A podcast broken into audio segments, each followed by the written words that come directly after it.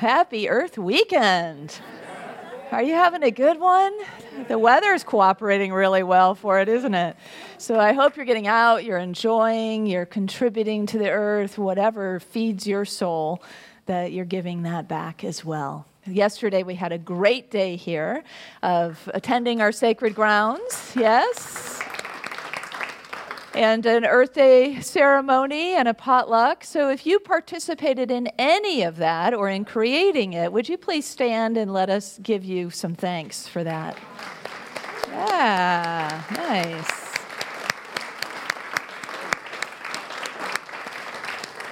And those of you online, we feel you too. So thanks for being a part of um, yesterday, today, and always. And we also had, of course, our Earth Care Alliance. Um, it's Earth Care team that's changed to Alliance to represent all of us, not just the small team. But I want to give thanks to Lee, our, our fearless leader, who shared our covenant earlier. Yeah. This team has brought us in awards galore. I swear I can't even keep up with all the names of the awards, but now we're applying to be a way shower congregation to help other congregations um, become you know more earth friendly and and so on. So that's pretty cool, isn't it?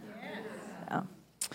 So there was this man going into story time. That seems to me to be like you know. Um, the ancient connection we've always had to the earth has been around story. So I've got a lot of stories for you today. Good? All right, good. You like stories?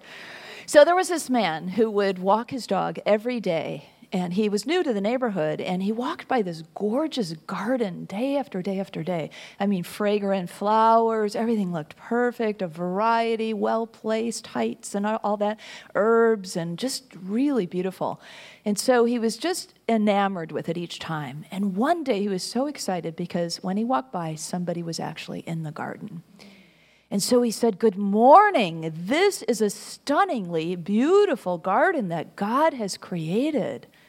And they said, Yes, and you should have seen it before when only God was tending to it.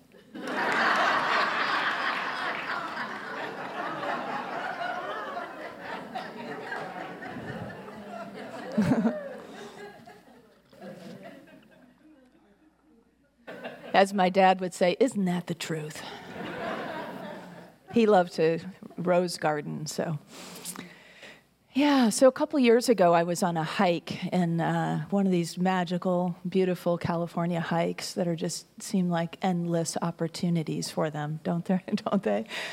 And this particular one had some some old redwoods, and when I came close to the old redwoods, I felt really pulled to the earth. And so I sat down on the earth, and then I felt pulled closer. It was like this, you know, just this mm, get closer. And then I, I, I was like, well, how do I get much closer, you know? And then a vision kind of opened up that I was being pulled into the earth. Now, that both intrigued me and scared me at the same time, right? It was like, I don't think I'd be able to breathe very long under there.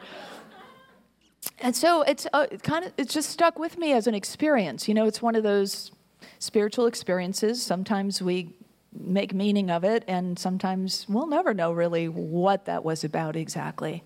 But what it did bring home to me was this truth that we are always pulled close to the earth. You know, literally, scientifically, gravity pulls us close to the earth at all times, right? But there's also this energetic, spiritual connection with Mother Earth that I think pulls us close. And it pulls us close to pay attention. It pulls us close to tune in. It, pl- it pulls us close to give and to receive and to notice that constant relationship we're in, just as in the meditation, that relationship we took up with a plant or a, a tree. We're always in that kind of experience of giving and receiving. And so to remember that, to be reminded of that, Earth and all of her forms are in constant communication, a constant dance with one another. And our connection with nature, just like our connection with spirit, is always there. It cannot be severed in any way. We just aren't always aware of that magnetic pull that's going on, that energetic pull that's always happening. As an anonymous sage said recently, there's no Wi Fi in the forest, but I guarantee you'll find a better connection. true, right? yeah, sometimes even, you know, when we're in the forest, we're busy taking pictures of whatever it is that we are experiencing. it's like we're not really experiencing it. We're taking pictures so we can in the future enjoy it when we look at our pictures and show them to our friends, you know, or post them on social media.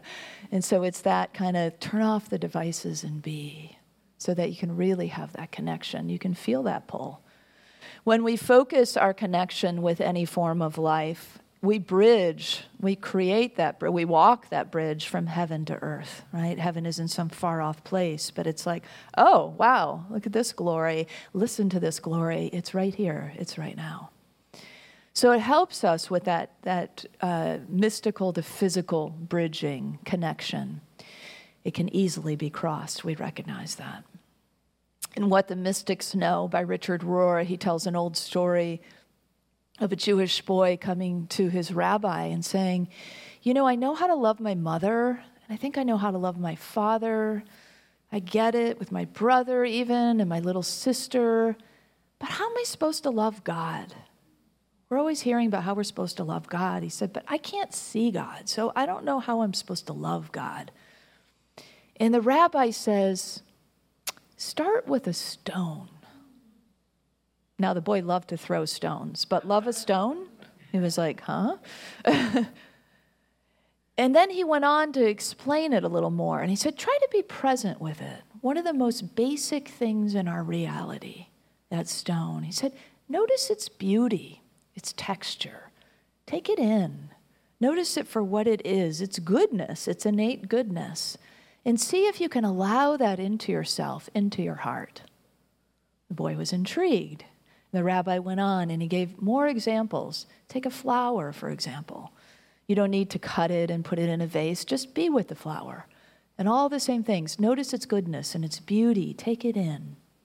Then he said to the boy, really got his attention Do you have a dog? Oh, yes, I do. Well, can you imagine doing that same thing with your dog? Well, that was really easy, right, for him. No leap there. And then he mentions the mountains and the sky. Other people, he says, when you consider another person, you know, see if you can see the goodness and the beauty in them and allow that to also be a reflection of you and see yourself in them and you and, that, and, and vice versa. And so it's in this way, by loving a stone and loving a flower and loving your little dog and the mountains and the sky and another person, you're already loving God. And then the boy really understood and felt empowered and inspired because all of those things were easy for him to love. So now he understood.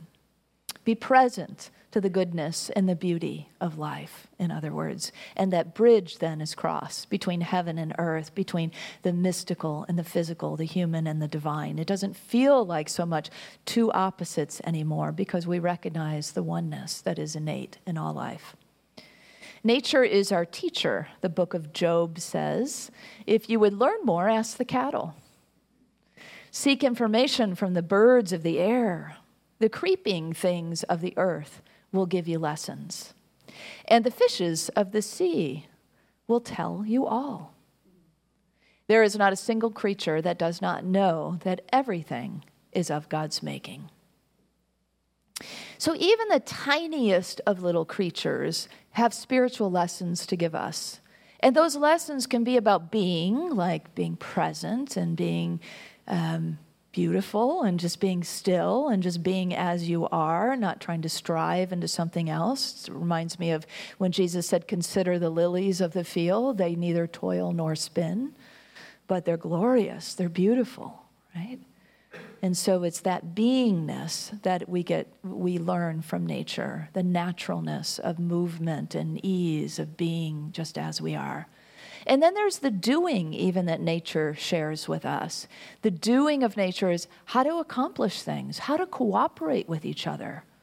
You know, we can think about a lot of examples in nature. In fact, in, in uh, humankind has a term for that, biomimicry, where we actually create systems and things and designs and things that will work more effectively and efficiently and comfortably and harmoniously because we've watched how nature does it and then we recreate it in life. So it's those kinds of lessons that we can take in, even from the smallest of creatures. Under the direction of a single queen, an ant colony in Brazil created this 500 square foot metropolis that goes 26 feet deep into the earth. Ants created this. Ants created this.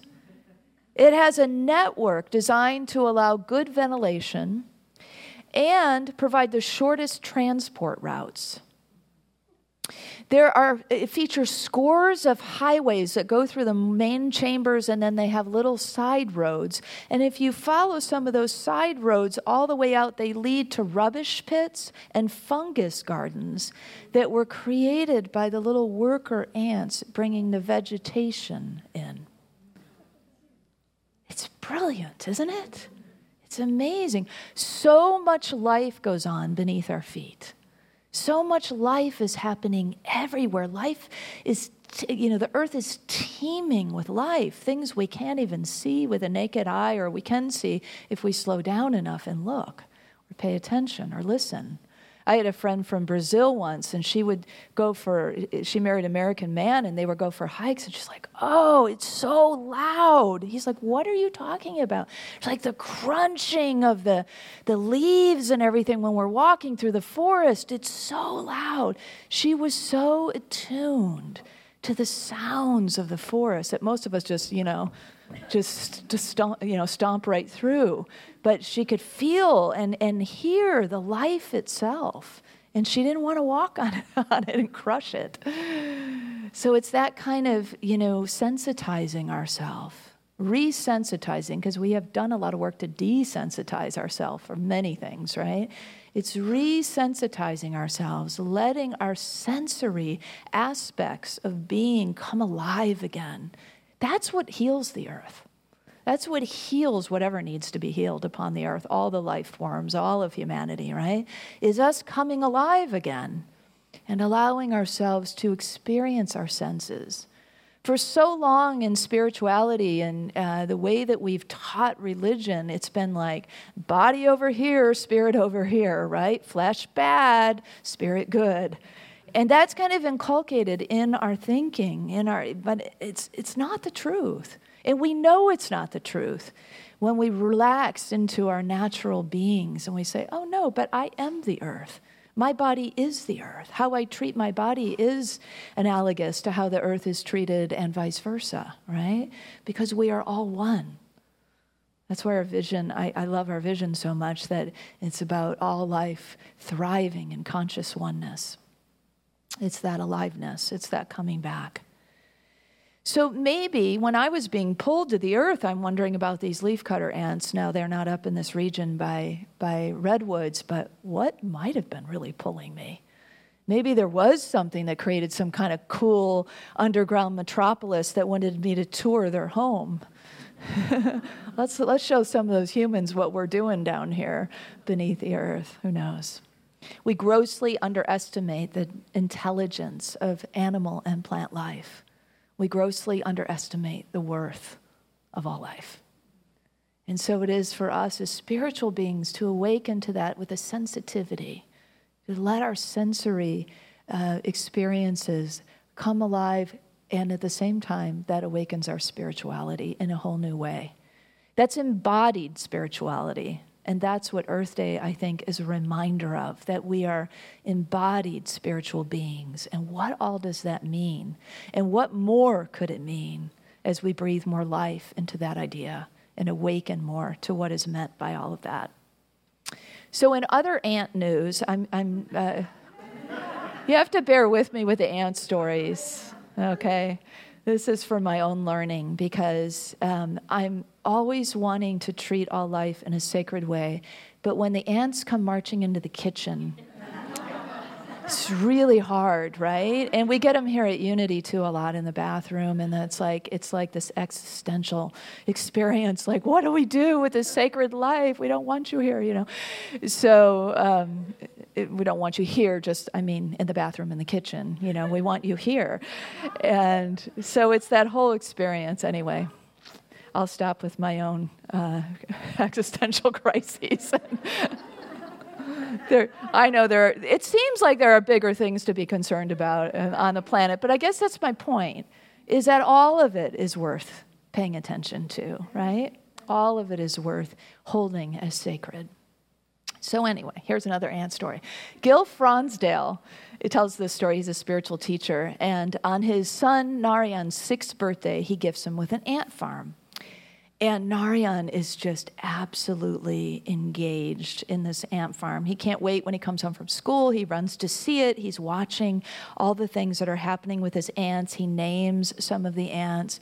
He is just, you know, enraptured with their daily struggles and accomplishments. And so, one of the things he points out to his father one day is that he notices that the ants have a graveyard. And when an ant dies, he watches with wonder as several of them drag the bodies of their comrades to one particular area. You know, it's beautiful, isn't it? And so Gil writes about this day he goes to pick up his son Narayan at school, and he said, I can see him visibly distressed as he's coming to the car, you know? And there's that feeling of, uh oh, what happened at school, you know? I'm sure for all you parents, you can feel that, oh, who hurt my child you know that sense that worry and and so the narayan gets in the car and he says that um, the kids were playing this game at, at school where they were stepping on ants and he said he couldn't understand why his classmates would hurt these creatures who had become his friends and who he had so much reverence for and so, you know, when we spend a lot of time with a living being, we suddenly have that kind of understanding and reverence that we see them as the divine expressions that they truly are, as Narayan had. We can see that they're animated, that they're hungry. We can see that, like us, they're social. And like us, their life is fragile, and they just want to be alive and do what they do. And so Gil said to Narayan, your playmates didn't have the chance to get to know the ants like you did. And if they had, they wouldn't injure them. Isn't that beautiful? I mean, it's such a lesson in compassion. And it's a reminder that all life is sacred. And when we treat it that way, we offer that respect and honor in that kind of natural way. You know, the word that comes from the same root as sacred is sacrilege, which is when there's wrongdoing, action against something sacred. So, our spiritual work is really to uncover the places on the planet and amongst our human friends where we are committing sacrilege or within ourselves and bring it back into the sacred, restore it in its sacredness by our treatment, by our words, by our actions, whatever they might be. Often, though, we do the opposite. We try to just cover up and move on from whatever sacrilege has occurred for various reasons, right? We don't want to look, it's painful to look sometimes. Or, you know, and so we'll say things like, oh, well, that happened a really long time ago. And so think we can just wave it away, right? Or we'll say, well, I wasn't, I didn't do that. Maybe my ancestors did that, but I didn't do that. So we just wash our hands of any accountability or ownership, right? You know, so there's various ways that we do this. But these attitudes don't contribute to the healing. In fact, they make it worse. Because all we're doing is trying to push our own guilt away, and while we do, the wound festers more deeply. And so it is what can we do then to uncover the sacrilege and let it into the light of day? Let it into the breath of God, into the air, so that it can heal like any wound would heal. Whether that sacrilege is against one another, against groups of people, against the earth itself, it doesn't really matter. Against a grove of trees, it's like all of it matters, right? So it's a recognition that whether we're, you know, crushing bugs or we've committed genocide and every sacrilege that has come in between, there is an opportunity to heal it. If we are willing to say, I'm going to let that be in the light of day and feel my feelings around it, right? Because it's the human heart that allows the healing to happen. It's all of our hearts that allow the healing to happen by feeling what we feel. Compassion. Compassion is such a profound way to do that. What I love about what Gil said to Narayan, one of the many things I love about it, is it, it's implied in his words that there is faith in humanity, right? If the kids would have known the ants like Narayan did, they wouldn't want to injure them. That has so much implication, right, for everything, right? It's our ignorance that causes us to commit sacrilege. And then once we know what we know, it's natural for us to want to uplift, to uphold life to restore its sacredness, to treat it with honor and respect, including ourselves. We know the truth that we are one with all life, but sometimes it's hard to figure out how do I demonstrate that? You know, how do I? We are a, a, a, movement of practical spirituality and new thought. So, how do I put feet to that? How do I demonstrate that? How do I express that in the world? Otherwise, it's just a pretty thought on paper, right? That we can all agree to intellectually. Oh, yeah, that's a wonderful idea of, you know, treat all life with sacredness or say all life is sacred or that we are one with all life. But what does it look like when I am being it, when I embody that truth? Then that's, that's really when the work begins, right? Our sense of oneness can be demonstrated through actions we take for caring for the earth. It can, you know, as they say, actions speak louder than words. It can also be through the embodiment of our prayers. Gregg Braden tells the story in The Secrets of the Lost Mode of Prayer. And he says that when he and his friend uh, David were spending some time together during the drought in New Mexico, that David, he, he changed his name to David, he said David invited him to come with him to pray rain. And so Gregg was intrigued, and they went and they hiked up high in the mountains. And when they got to this ancient stone circle, David took off his shoes, and Gregg was just holding space and witnessing. And he went into the circle and he called in the four directions. And then he just got very still. He said he just kind of folded his hands and he was just very still for a while. And then he said, Okay, let's go. And Gregg said, What? That's it? No chanting? No dancing? And David said, No, no. He said, um, If I had prayed for rain, you see, it could never happen. Because if I had prayed for rain, I would give power to what we do not have. I would empower the drought if I had prayed for rain. I was praying rain, praying rain, not for it. So Gregg said, Can you break that down specifically how you prayed? and David said, Sure, it's pretty simple. He said, I felt rain. I felt the rain. I felt the rain coming down. I felt the rain running down my body. He said, I felt the rain while I stood in the village and in, with my naked feet in the mud as the, as the waters were rising around my feet. And I felt in the village the, the moisture in the earthen walls of the village itself. He said, I felt the, the corn brushing against my chest as I walked through the fields and knew that the corn was this high because the rain, so much rain had happened.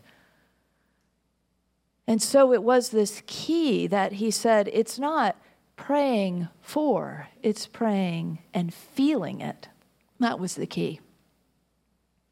And his prayer, both a visualization and a sensory experience, shows us how to bring forth whatever it is that we are envisioning, whatever it is that we are wishing. Of course, the key to feel it. And sure enough, a high pressure system came in and it rained for days, solid rain. So much rain that even the low eh, lying lands were flooded a bit during that time. So, when we think of earth care, we often think of preservation and restoration, which is good, and it's great that it is in the consciousness right now. It is, it is a heightened consciousness that we all know more about recycling and reusing and the kinds of things that preserve and give to life and the planting and so on. More and more of us are educated in that way let's not let's also let's do those things and let's also remember that our spiritual practices can be profoundly powerful if we can embody our prayers in the way that David taught how much more can we bring forth that we envision in our lives? Well, I always like to point out that while we, many of us here in this room, may be activists out there doing all kinds of things on the, the front lines of changing the world, we're also really good in unity with things like prayer, visioning, holding space, singing into being, and so let's also really cultivate the ways that we can contribute in real and meaningful and powerful ways to the kind of earth we want to live on, to the kind of people we want to, want to live amongst, and the kind of people we want to be. That really revere life, uncover the sacrilege, and restore it to the sacred. That's who we are. That's what we're about. So, knowing the earth connects us to the divine let's put away the devices once in a while and go out and just be and let the earth pull us close. And let's allow ourselves to walk that bridge between the mystical and the physical more easily, more readily, more often. And let's tend to Mother Earth in whatever ways we feel and all the life expressions of Earth with compassion and care as well. As we close out today with our affirmation, I want to put it in the in the spirit of David's prayer that is praying for rain. Let's pray earth, not praying for rain, but praying rain. Let's pray earth. Let's pray earth. And hold that vision of all life thriving in conscious oneness and our care that makes it so. So I invite you to speak this affirmation with me. Let's, uh, let's just really let it into our hearts and see how we are one with the earth as we speak it. Together, I am dreaming, waking, connecting, and caring earth. So you are. Thank you.